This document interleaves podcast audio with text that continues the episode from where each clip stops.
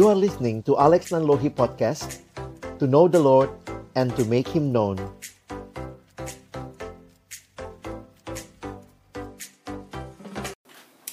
Shalom teman-teman sekalian, Bapak Ibu yang dikasihi dalam Tuhan Yesus Kristus. Kita akan bersama-sama membaca merenungkan firman Tuhan.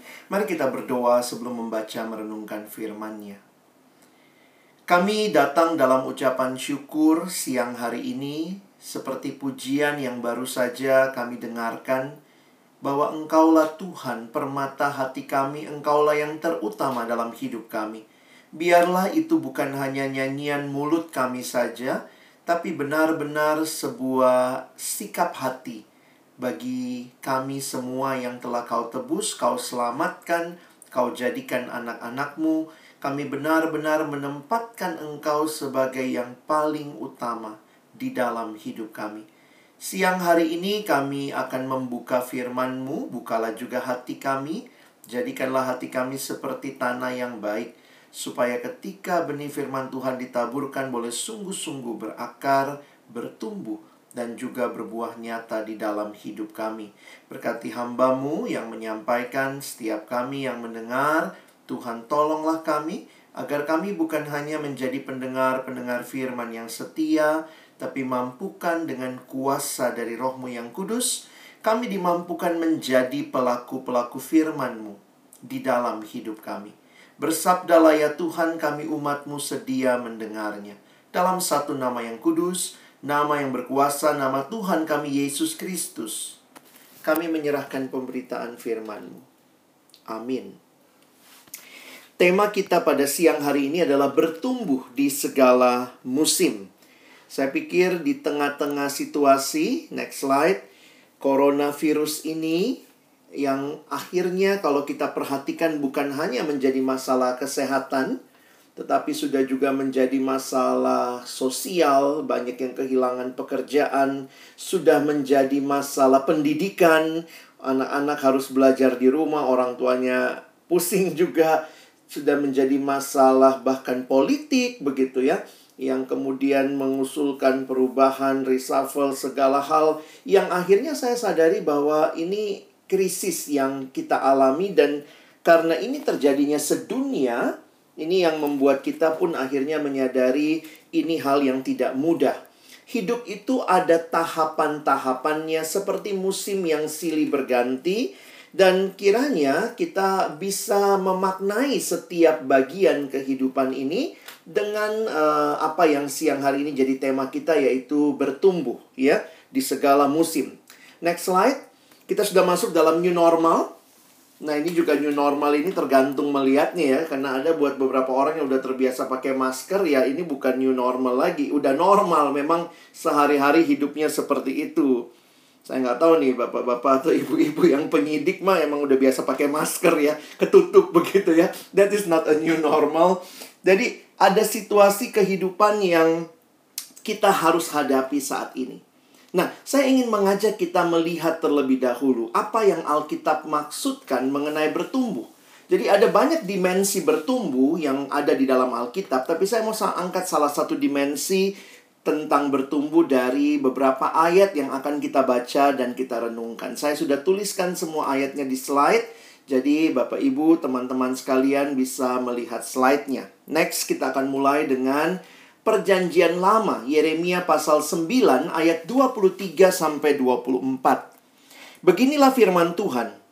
Janganlah orang bijaksana bermegah karena kebijaksanaannya, janganlah orang kuat bermegah karena kekuatannya, janganlah orang kaya bermegah karena kekayaannya. Tetapi Siapa yang mau bermegah, baiklah bermegah karena yang berikut, bahwa ia memahami dan mengenal Aku, bahwa akulah Tuhan yang menunjukkan kasih setia, keadilan dan kebenaran di bumi, sungguh semuanya itu kusukai, demikianlah firman Tuhan. Di tengah-tengah kondisi bangsa Israel, secara khusus Yehuda yang waktu itu mengandalkan pertolongan dari bangsa-bangsa lain, maka firman Tuhan ini datang melalui Nabi Yeremia. Tuhan mengingatkan mereka, jangan bermegah karena kebijaksanaan, dengan bermegah karena kekuatan, jangan bermegah karena kekayaan. Itu semua hal-hal yang sementara dan terbatas. Tetapi kalau mau bermegah, berarti boleh bermegah begitu ya. Baiklah bermegah karena yang berikut. Nah, ini yang saya garis bawahi bahwa ia memahami dan mengenal aku. Jadi saya mau coba mengangkat satu perspektif pertumbuhan yang sebenarnya juga dimaksudkan dengan pertumbuhan adalah next slide sejauh mana saudara mengenal Tuhan. Jadi pengenalan akan Tuhan adalah pengenalan yang memberikan kepada kita pertumbuhan. Dan ini yang kita bisa pahami, kemegahan yang sejati bukan semata-mata karena kita punya semua hal yang dunia tawarkan, kekuatan, kekayaan, kebijaksanaan, tetapi karena kita mengenal Tuhan dan pengenalan akan Tuhan ini sangat unik. Eh, Bapak Ibu Saudara yang dikasihi Tuhan ya. Saya lanjut ke perjanjian baru. Next slide. Kita lihat di dalam kitab Filipi. Di dalam kitab Filipi pasal 3 ayat 10 sampai 11. Next slide kita baca sama-sama. Yang ku kehendaki kata Paulus ya ialah mengenal dia dan kuasa kebangkitannya dan persekutuan dalam penderitaannya di mana aku menjadi serupa dengan dia dalam kematiannya supaya aku akhirnya beroleh kebangkitan dari antara orang mati. Bapak Ibu Saudara yang dikasihi Tuhan, lihat yang saya bold, saya bold kembali di situ istilah mengenal Dia. Dan pengenalan akan Tuhan ini adalah pengenalan yang luar biasa sebenarnya karena membawa transformasi kehidupan. Karena itu, kalau kita perhatikan cara Paulus menjelaskan pengenalan akan Tuhan ini, dia lanjutkan dengan aku menjadi serupa dengan Dia. Jadi, menarik untuk kita coba hayati. Pertumbuhan adalah pengenalan yang lebih dalam kepada Tuhan, dan pengenalan itu membawa perubahan, membawa transformasi kehidupan bagi kita, yaitu kehidupan yang makin hari makin serupa dengan Kristus. Next slide. Jadi, ini menarik sekali untuk memperhatikan waktu Paulus mengatakan keinginannya, kerinduannya ialah mengenal Dia. Di dalam bahasa Inggrisnya, di slide berikutnya, dituliskan I want to know Christ and the power of his resurrection. Tolong next slide. Di sini kita bisa melihat Filipi 3 ayat 10 dan 11 ini kerinduan Paulus. Nah, waktu saya coba merenungkan eh, teman-teman yang dikasihi Tuhan, yang menarik ini begini. Waktu Paulus tulis kitab Filipi, itu Paulus sudah menjadi pelayan Tuhan. Dia sudah jadi rasul yang memberitakan Injil, merintis di banyak tempat. Bahkan dia ada di dalam penjara ketika menulis kitab Filipi ini. Yang menarik bagi saya adalah ketika Paulus menulis kitab Filipi ini, menurut timeline, kalau kita gali timeline Alkitab, Paulus itu kira-kira sudah jadi orang Kristen 28 tahun. It's quite a long journey. 28 tahun sudah jadi orang Kristen. Tapi mari perhatikan kerinduan mendasar yang Paulus miliki setelah 28 tahun melayani Tuhan, kenal Yesus adalah aku ingin mengenal Dia. Kadang-kadang waktu saya perhatikan ini dalam perspektif timeline tadi, 28 tahun kerinduannya itu sederhana sekali. I want to know Christ kalau ya kalau kita bayangkan misalnya pada waktu itu ada misalnya Philippi Post begitu ya. Philippi Post ada koran lokal waktu itu ada wartawan yang tertarik dengan hidup Rasul Paulus minta izin dia datang ke dalam penjara lalu dia mau wawancarai Paulus. Kira-kira dia bertanya, "Rasul Paulus, setelah 28 tahun melayani, apa keinginan terbesarmu?" Lalu Paulus jawabnya, "Yang ku kehendaki ialah mengenal Dia." Wow, ini kerinduan kayak anak yang baru pulang retret penginjilan, baru ikut KKR remaja.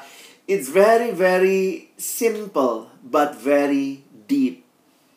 Pertanyaannya, ketika Bapak Ibu Saudara dan saya sudah jadi orang Kristen sekian lama, apa our deepest desire? What is our greatest desire? Apa kerinduan yang terdalam, yang terbesar? Apakah kita juga seperti Paulus yang makin terus mau kenal Tuhan? Jadi berarti tidak ada batasnya selama kita hidup. Maka saya suka menggunakan istilah ini kalau buat mahasiswa ya. Satu-satunya mata kuliah yang tidak pernah selesai SKS-nya selama kita hidup adalah mata kuliah mengenal dia. Mengenal Yesus. Mengenal Allah. Dan pengenalan ini adalah pengenalan yang sekali lagi transformatif. Karena becoming like him bukan pengenalan yang sekedar informatif, tetapi pengenalan yang transformasi karena di dalamnya terjadi perubahan hidup makin hari makin serupa dengan Kristus. Jadi orang yang apa ya kalau kita sekarang misalnya mengukur tanda kutip ya orang yang bertumbuh itu orang yang seperti apa? Bukan orang yang cuma tahu banyak ayat Alkitab, bukan orang yang tahu semua informasi dan data-data Alkitab, karena kita bukan sedang mau ikut kuis Alkitab, tidak sedang mau ikut cerdas cermat Alkitab, tetapi ketika kita bertumbuh, maka arah pertumbuhannya adalah keserupaan dengan Kristus. Jadi kalau kita mau tahu kita makin bertumbuh atau tidak, lihat aja kita makin mirip Yesus atau makin mirip dunia cara kita berpikir, cara kita bertutur kata, cara kita bersikap, cara kita meresponi situasi, are we becoming more like him? Karena itulah kerinduan yang Tuhan rindukan bagi setiap kita. Next slide. Jadi saya menyimpulkannya begini. Tujuan hidup Paulus adalah untuk mengenal Allah. Kalau begitu seluruh aspek kehidupan Paulus dia arahkan untuk mengenal Allah. Termasuk melalui pelayanannya. Paulus merindukan dirinya semakin mengenal Allah. Pengenalan yang seperti apa? Next slide. Tadi saya sudah bagikan. Pengenalan yang lebih dari sekadar informasi. Tetapi pengenalan yang seperti apa? Next slide. Pengenalan yang dimulai dalam iman kepada Yesus. Ini pengala, peng, apa? pengenalan yang relasional. Dan kalau kita lihat lagi, next slide. Saya mengkaitkan ini pengenalan yang, yang transformatif pengenalan yang membuat Paulus mengalami kuasa kebangkitan Kristus dan menjadi serupa dengan Kristus dalam kematiannya. Jadi um, menarik sekali untuk coba kita rangkum sebentar ya perjanjian lama berbicara tentang kebanggaan yang sejati adalah mengenal Dia. Perjanjian baru Paulus pun mengatakan kalimat ini, aku ingin mengenal Dia. That is his deepest desire. Next slide. Jadi ini adalah kerinduan harusnya setiap setiap kita. Kita mau jadi murid yang bertumbuh. Saya mengutip lagi satu bagian dari surat Kolose dalam slide berikutnya. Kolose pasal 2 ayat 6 dan 7. Kamu telah menerima Kristus Yesus Tuhan kita. Tolong Bapak Ibu perhatikan, menerima Yesus itu bukan akhir hidup rohani kita. Tetapi itu justru awal perjalanan hidup bersama Tuhan. Karena itu Paulus mengatakan kamu telah menerima Kristus Yesus Tuhan kita. Perhatikan kalimat berikutnya. Karena itu, karena kamu sudah terima Yesus, hendaklah hidupmu tetap di dalam dia. Paulus menggunakan berbagai istilah. Paulus ini kaya istilah Bapak Ibu ya. Dia pintar sekali, dia pakai istilah pertanian. Hendaklah kamu berakar di dalam dia. Dia pakai istilah teknik sipil, dibangun di atas dia. Dan hendaklah kamu bertambah teguh dalam iman yang telah diajarkan kepadamu, dan hendaklah hatimu melimpah dengan syukur. Ini menunjukkan kerinduan Paulus bagi jemaat yang dia layani. Jemaat yang sudah terima Yesus bukan berhenti di terima Yesus. Tetapi mereka mengalami apa? Next slide. Mereka bertumbuh di dalam Kristus. Paulus mengatakan demikian kita lihat sebentar next slide. Ini Rasul Petrus. Di dalam akhir suratnya 2 Petrus pasal 3 ayat 18. Jadi kalau Bapak Ibu perhatikan surat 1 dan 2 Petrus itu menarik sekali. Di 1 Petrus ada ancaman dari luar terhadap orang Kristen. Apa ancamannya? Orang-orang penguasa yang tidak suka dengan kekristenan. Ada penderitaan. Itu mewarnai surat 1 Petrus. Banyak judul LAI berikan sabar menderita, menderita sebagai Kristen. Itu semua tentang penderitaan di satu Petrus. Ada ancaman dari luar penderitaan dan penganiayaan. Lalu di dua Petrus ada bagian yang menarik. karena dibahas tentang ancaman dari dalam. Ancaman dari dalamnya apa? Ancaman dari dalam adalah pengajaran sesat. Dari luar ancaman penderitaan, penganiayaan, dari dalam orang Kristen, dari dalam gereja pada waktu itu ada ancaman tentang ajaran sesat. Maka menarik sekali di akhir suratnya Petrus mengingatkan. Nanti Bapak Ibu cek ya. Ini benar-benar ayat terakhir di surat 2 Petrus. Tetapi bertumbuhlah dalam kasih karunia dan dalam pengenalan akan Tuhan dan juru selamat kita Yesus Kristus. Baginya kemuliaan sekarang dan sampai selama-lamanya. Ini menunjukkan kunci bertahan di tengah-tengah situasi-situasi kehidupan, baik itu penderitaan, baik itu ada ancaman juga ajaran sesat, adalah bertumbuh mengenal Tuhan. Sekali lagi, ini bukan informasi saja, tetapi mengalami transformasi dalam hidup. Kita makin mirip Yesus. Cara kita menghadapi, meresponi situasi, kiranya makin menunjukkan betul Yesus yang sekarang hidup di dalam diri kita. Di dalam cara yang lain, ekspresi yang lain, tadi kita sudah lihat Paulus, kita sudah lihat uh, Petrus, sekarang kita lihat lagi satu ayat, next slide, Rasul Yohanes. Rasul Yohanes dalam 1 Yohanes 2 ayat 6 mengatakan, Barang siapa mengatakan bahwa ia ada di dalam dia, di dalam Yesus, ia wajib hidup sama seperti Kristus telah hidup. Jadi, Kesimpulan saya melihat perjanjian lama, kebergahan sejati adalah mengenal Allah. Perjanjian baru, Paulus, Petrus, Yohanes semuanya menegaskan bagaimana terjadi pertumbuhan yang dimulai dengan makin kenal Tuhan, pengenalan itu mengubah hidup, makin mirip seperti Kristus. Kalau saya mengaku ada dalam Kristus, maka saya pun harus hidup seperti Kristus telah hidup. Bertumbuh yang sesungguhnya Alkitab sampaikan adalah seperti ini.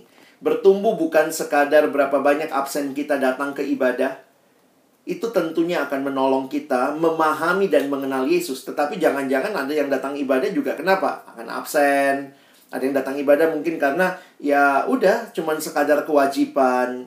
Ada yang mungkin baca Alkitab tiap hari tapi apa apa yang dia lakukan ya cuman sekadar oh ya saya cuman ingin ini aja kelihatan baik seperti itu.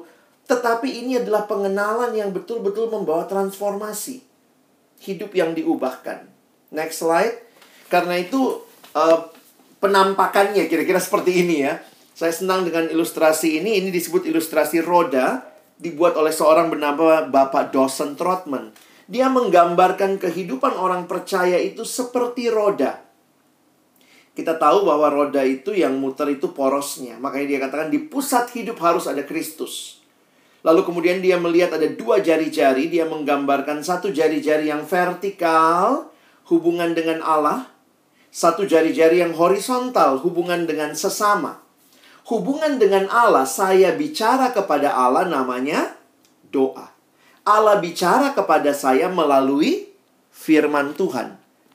Makanya dari sekolah minggu saya pikir kita sudah tahu ya diingatkan bagaimana bertumbuh adik-adik baca kitab suci doa tiap hari kalau mau kalau mau tumbuh karena mengenal Tuhan melalui pembacaan kitab suci, kita mengalami komunikasi dengan Tuhan itu membawa perubahan bagi hidup kita, membawa pertumbuhan. Dan lihat, yang horizontal adalah relasi dengan sesama. Dia menggambarkan ada dua macam relasi dengan sesama anak Tuhan orang percaya. Ke dalam kita harus rajin bersekutu. Kesempatan bersekutu adalah kesempatan kita bertumbuh, kenal Tuhan. Tapi bukan hanya ke dalam dengan sesama orang percaya, tapi juga lihat keluar, ada arah keluar yaitu kepada mereka yang belum kenal Yesus, kehadiran kita adalah kehadiran yang ber bersaksi.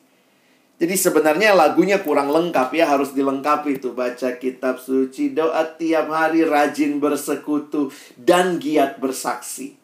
Itu menunjukkan seharusnya pertumbuhan yang di dalamnya kita tahu prinsipnya adalah makin kenal Tuhan, maka ketika Bapak Ibu Saudara setia melakukan baca Alkitab tiap hari, berdoa, kita ke gereja, kita beribadah online, kita pun melayani, kita bersaksi, semuanya adalah demi makin kenal Tuhan, demi makin bertumbuh, makin serupa dengan Kristus.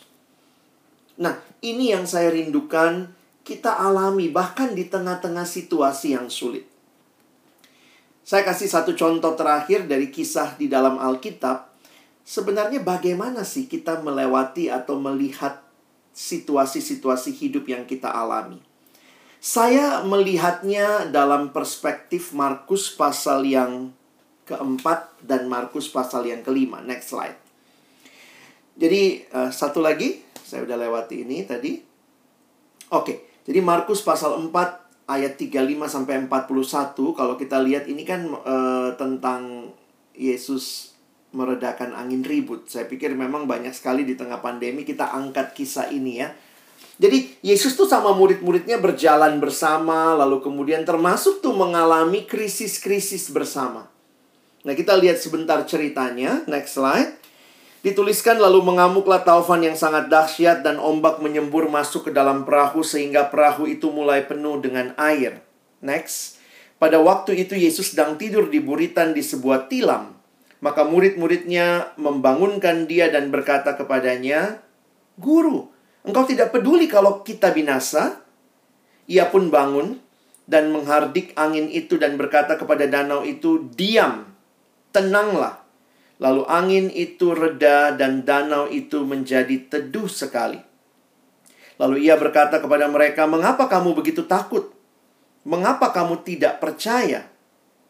Mereka menjadi sangat takut dan berkata seorang kepada yang lain, "Siapa gerangan orang ini sehingga angin dan danau pun taat kepadanya?" Bapak Ibu Saudara yang dikasihi Tuhan, bagaimana menyikapi pergumulan hidup. Bagaimana menyikapi hal-hal yang terjadi dalam kehidupan di setiap musim. Saya ingin kita boleh balik ke slide sebelumnya. Saya ingin kita merenungkan pertanyaan Yesus di ayat 40 ya. Mengapa kamu begitu takut? Mengapa kamu tidak percaya? Saya secara sederhana dalam perenungan ketika membaca ayat ini, Berarti ketika menghadapi situasi itu, Tuhan Yesus mau murid-muridnya makin bertumbuh mengenal dia dan percaya dan tidak takut. Sebenarnya kalau Bapak Ibu perhatikan, ada pertanyaan dari para murid tadi di ayat 38. Kalimat mereka begini, Guru, engkau tidak peduli kalau kita binasa. Ini cara kita biasanya meresponi situasi. Begitu ada pengalaman buruk dalam hidup kita, langsung kita tahu tanyanya gitu. Tuhan, kayaknya Tuhan gak sayang sama saya. Ini Tuhan mau apa sih? Tuhan kayaknya lagi hukum saya. Jadi, itu cara biasanya kita meresponi situasi dengan menanyakan pertanyaan ini dan jujur aja, ini pertanyaan yang sebenarnya mencurigai Tuhan. Tuhan kayaknya nggak peduli nih sama kami nih. Lihat nih pandemi sedunia begini. Tuhan kayaknya nggak peduli nih, Tuhan kayaknya sembunyi. Jadi, di dalam situasi sulit, biasanya kita bertanya. Dan banyak kali pertanyaan kita adalah pertanyaan yang mempertanyakan kebaikan Tuhan. Tetapi kalau kita melihat, balik ke ayat 40, saya ingin mengajak kita melihat bagaimana Yesus menginginkan muridnya meresponi situasi, bukannya tidak bertanya, tetapi Yesus mengganti pertanyaan mereka. Bukankah aku tidak peduli sama kamu? Bukan itu yang harus yang kamu harusnya pahami. Tetapi melalui peristiwa itu, apa yang makin kamu percaya tentang aku? Nah, teman-teman, ini cara kita melihat hidup yang saya ajak kita aplikasikan siang hari ini dari kehidupan kita. Dari apa yang kita alami. Bukannya bertanya kenapa Tuhan tidak peduli sama saya, karena Tuhan sudah sangat peduli. Waktu dia memberikan Yesus Kristus mati bagi kita di kayu salib, Kitab Roma pasal yang ke-8 mengatakan kalau dia saja sudah memberikan anaknya, apa sih yang dia tidak berikan buat kita? Tidak ada yang bisa memisahkan kita dari kasih Kristus. Karena itu waktu kita mengalami pergumulan hidup yang sulit, bukan mempertanyakan Allah, tetapi tanyalah kepada Allah. Ganti pertanyaan kita. Tuhan, melalui peristiwa ini, apa yang engkau mau saya pelajari tentang dirimu? Karena pertumbuhan adalah pengenalan akan Allah dan pengenalan itu diikuti transformasi hidup. Next slide. Next lagi. Nah, paling tidak, sorry, balik dulu Markus pasal 4. Paling tidak dari Markus pasal 4 ayat 35 sampai 41 Harusnya murid-murid setelah melihat semua peristiwa itu makin menyadari Yesus lebih berkuasa dibanding angin ribut. Berarti Yesus punya kuasa atas alam. Dan apakah mereka percaya kepada Yesus yang punya kuasa atas alam? Nanti kalau Bapak Ibu lanjutkan pembacaannya, next slide. Markus pasal yang kelima, waktu Yesus menyeberang, lalu dia sampai di Gerasa, lalu ada orang yang kerasukan setan. Dan ingat, murid-murid lagi bersama Yesus. Lalu kemudian Yesus mengusir roh jahat itu. Apa yang harusnya murid-murid pelajari? Yesus lebih berkuasa dari dari setan. Lalu nanti kita lihat lagi next slide. Ini kisahnya ini nyambung ya. Ketika ada seorang perempuan yang sakit pendarahan 12 tahun lalu dia menjama jubah Yesus dan dia disembuhkan.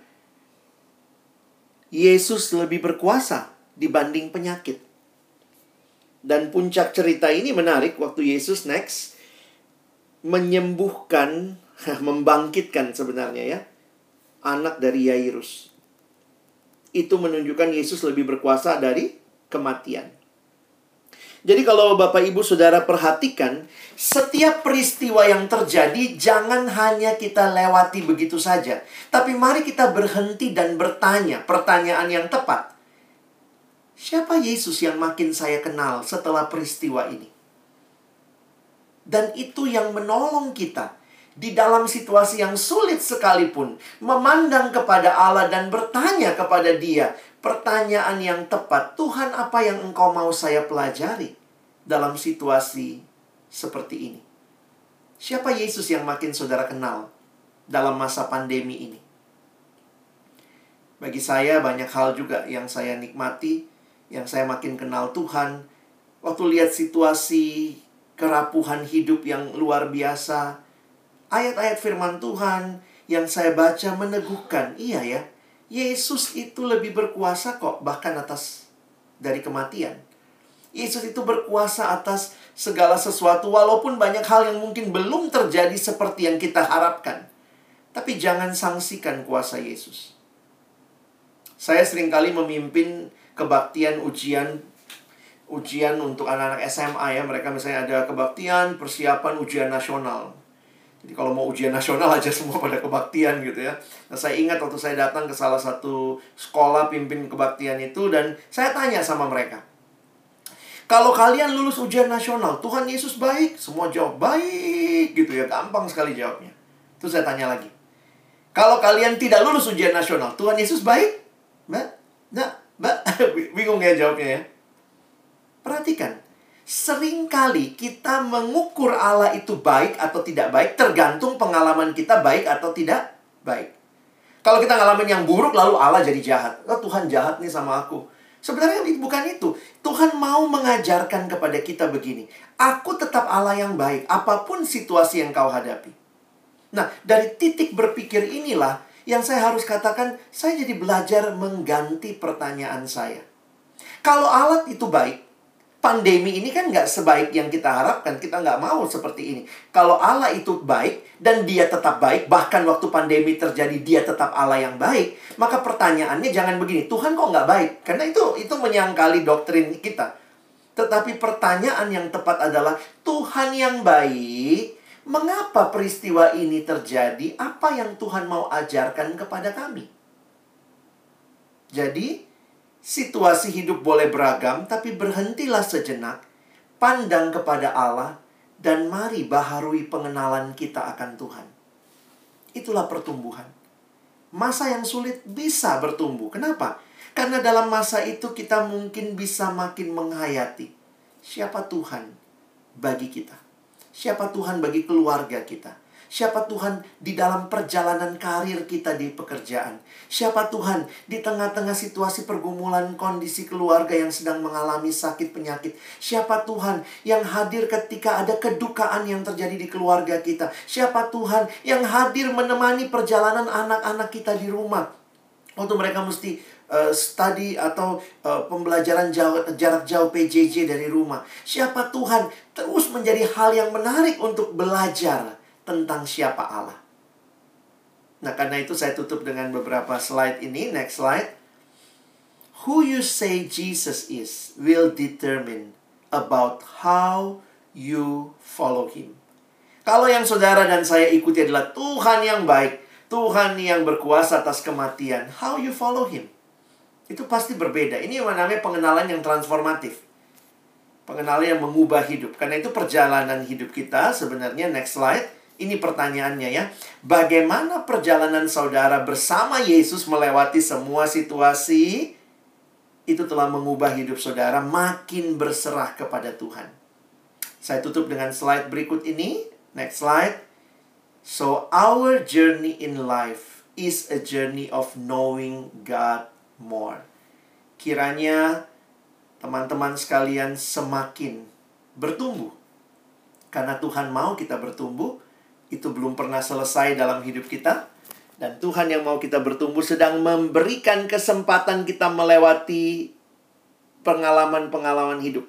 Jangan cuma dilewati begitu saja, berhenti dan refleksikan tanyakan. Tuhan, kemarin habis OTT nih Tuhan, apa sih yang Tuhan mau ajarkan bagi saya melalui OTT kali ini misalnya. Tuhan, saya bekerja untuk pencegahan, saya sedang menyusun kurikulum begini-begini. Tuhan, apa sih yang Tuhan mau ajarkan melalui peristiwa ini bagi saya? Tuhan, pergumulan keluarga ini kok nggak selesai-selesai. Yang satu sakit, selesai yang satu sakit, ini sakit lagi. Tuhan, apa yang kau mau ajarkan dalam situasi ini? Kenapa? Karena itulah hidup yang bertumbuh. Hidup yang bertumbuh bukan hidup yang tanpa masalah, tapi hidup yang di tengah masalah. Teman-teman dan saya makin kenal siapa Tuhan dan makin mempercayakan hidup kita kepadanya. Selamat menikmati pertumbuhan di segala musim. Teruslah alami pengenalan akan Tuhan. Amin. Mari kita berdoa. Tuhan Yesus terima kasih karena hidup kami ada di dalam tanganmu dan hidup kami terpelihara sempurna. Karena itu pengalaman-pengalaman hidup dalam setiap musim termasuk pandemi ini, termasuk pekerjaan kami, termasuk kondisi keluarga kami saat ini, biarlah menjadi kesempatan kami makin kenal siapa Tuhan. Dan akhirnya, ketika kami makin kenal siapa Engkau, kami pun makin berserah kepadamu. Karena kami tahu tidak ada satupun pribadi yang kepadanya kami bisa mempercayakan hidup kami selain Engkau. Terima kasih untuk kehadiranmu dalam hidup kami yang sungguh nyata. Ampuni kami yang sering kali tidak menyadari, ampuni kami yang sering kali acuh, ampuni kami yang sering kali masih mencurigai Tuhan. Tapi biarlah makin hari kami makin mengerti dan makin berserah, bersandar kepada Tuhan. Terima kasih buat firman-Mu. Tolong kami, bukan cuma jadi pendengar firman. Kami mau jadi pelaku-pelaku firman-Mu dalam kehidupan kami. Dalam nama Tuhan Yesus kami bersyukur, kami berdoa. Amin.